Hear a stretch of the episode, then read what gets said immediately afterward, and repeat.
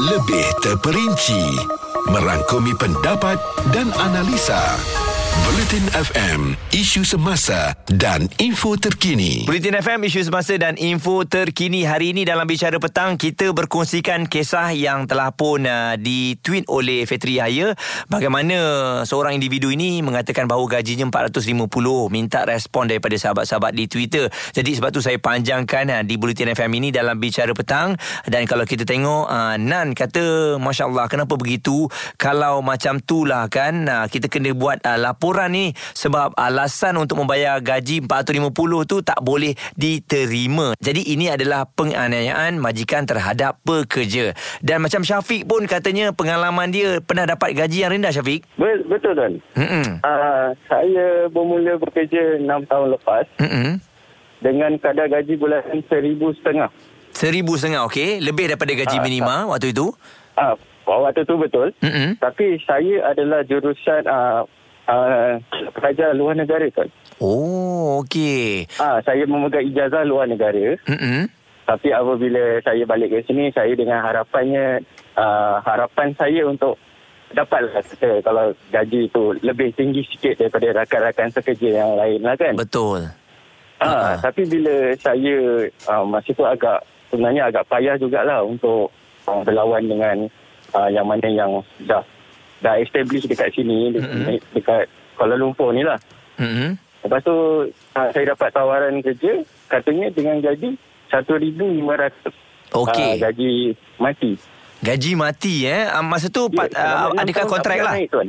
Uh, kontrak tapi selama enam tahun janjikan akan ada kenaikan setiap tahun tapi tak ada tuan. Aduh sedihnya. Jadi uh, okey, kita faham masa tu tak, tak ada pilihan kita tak nak demand sangat awak bekerja. Jadi bagaimana awak boleh bertahan 6 tahun tanpa ada pertukaran kerja tu? Um, saya buat kerja sambilan sekejap. Saya ada buat grab food pun saya buat malam macam tu lah. Hmm, tambah-tambah lagi Saya topak-topak kerja buat awak eh. Iya betul. Saya buat macam saya Alhamdulillah digunakan macam uh, saya tahulah bidang IT sikit, bidang grafik sikit-sikit. Mm-mm. Saya ambil freelance, saya ambil ni, saya buat tambah-tambah macam tu lah. Sekarang Ha-ha. dikategorikan profesional tuan. Oh iyalah Macam tak berbaloi lah eh um, Sebab awak dah, yelah, dah belajar di luar negara Jadi awak kecewa Ah. tak Syafiq Bila awak pergi belajar di luar negara Bila balik ke Malaysia Gaji itu yang awak dapat Saya agak terkilat lah kerana saya belajar di luar negara bukan atas apa-apa beasiswa hmm, Sendiri sendiri. Mm-mm. Betul.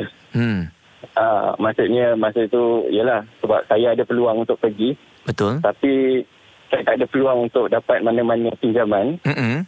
tapi uh, family pun cakap tak apa dia orang support kita pergi Okey dengan harapan saya akan bayar balik dia orang macam mana dia orang to- tolong saya Mm-mm. tapi so far belum ada lagi saya uh, saya rasa memang saya tak dapat nak bayar lagi Betul Yelah kalau dah gajinya Sebab- macam tu kan betul saya rasa terkilan sangat-sangat and then saya nak balas jasa mereka tapi tak kesampaian sampai sekarang Itulah. Sudah enam tahun saya bekerja saya tak dapat lagi nak bayar Ini bermakna awak masih lagi di company yang sama Ya, betul. Oh. Saya masih lagi company yang sama sebab saya dah try minta minta uh, cari pekerjaan lain, interview apa semua. Mm-mm. Tapi sampai sekarang masih tak ada lagi lah.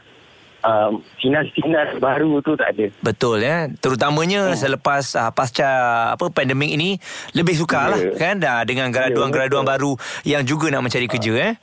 Dan um, satu lagi masalah yang saya hadapi apabila isteri saya pun diberhentikan kerja Mm-mm. kerana mengandung anak nombor dua. Aduh.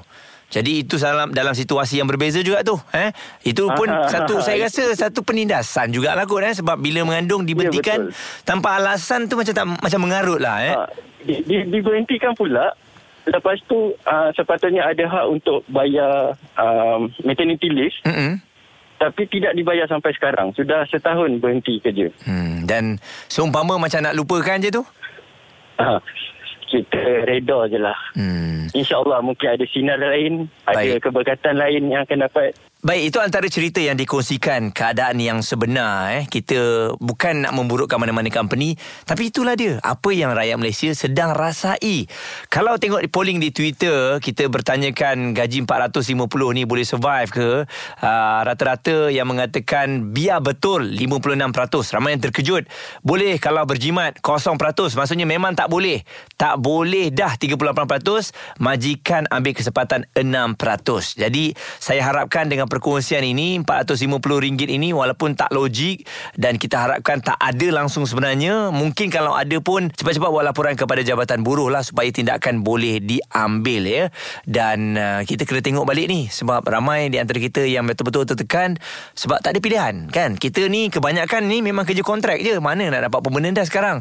Memang susah. Alasannya kalau you tak nak kita boleh ambil orang lain Eh, jadi bagaimana kita sekarang ni? Adakah kita nak menerima itu sebagai satu kebiasaan dalam kehidupan sekarang ini ataupun kita kena fikir sesuatu yang lain untuk terus hidup dan terus survive? Kita harapkan pihak berwajib dapat melihat perkara ini luahan rakyat Malaysia.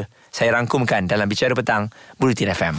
Kami kongsikan berita terkini di Bulletin FM, isu semasa dan info terkini.